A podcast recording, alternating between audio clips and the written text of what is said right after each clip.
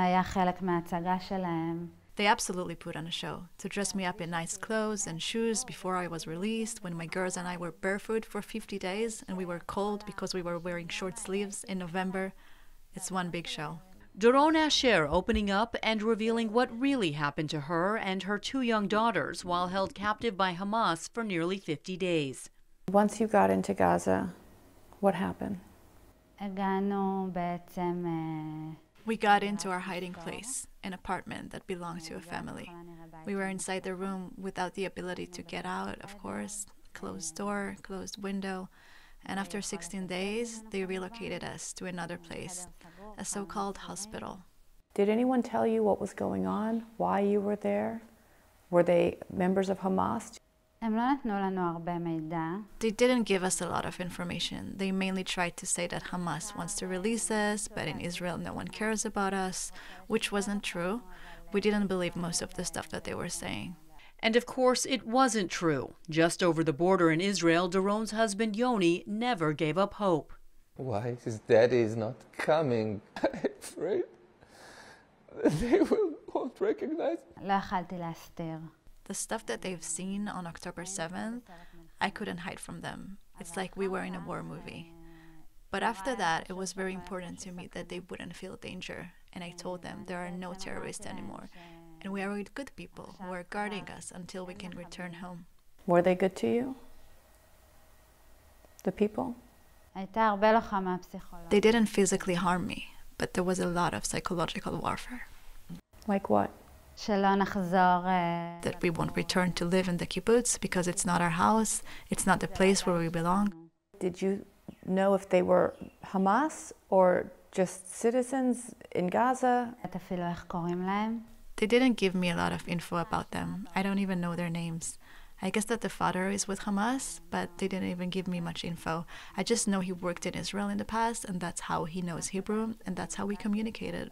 Were there other children there? כן. Yes, he had children and grandchildren, and basically his children were watching us 24 7. I asked every day about my family, if they knew anything about Gadi, about my brother, about my brother's baby girl. They didn't give me any answers. Why do you think they moved you after 16 days? אני חושבת שהם... I think they tried to gather hostages together because the day that we arrived to this so-called hospital, other hostages arrived there as well, and that was the first time that I met other hostages.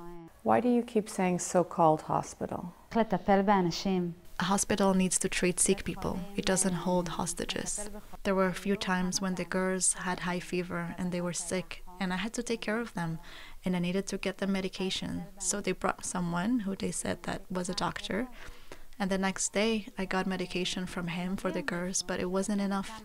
I used to put Aviv in the sink with cold water to bring down her temperature, but she was screaming, and they would tell us to keep quiet. And the girl had high fever, but I had to take care of her somehow. And were you worried that by mistake that, that and you and your girls would have been in danger as Israel was trying to retrieve you? I heard the fighting, and yes, we were scared. The noises were very strong, very loud, but at least that's how we knew that something was going on in order to get us back home, to put the pressure on Hamas to release us. What did you fear the most when you were there? Surprisingly, it was the day that we were released. They were smuggling us out of the hospital, and they got us on a Hamas vehicle to get to a meeting point with the Red Cross.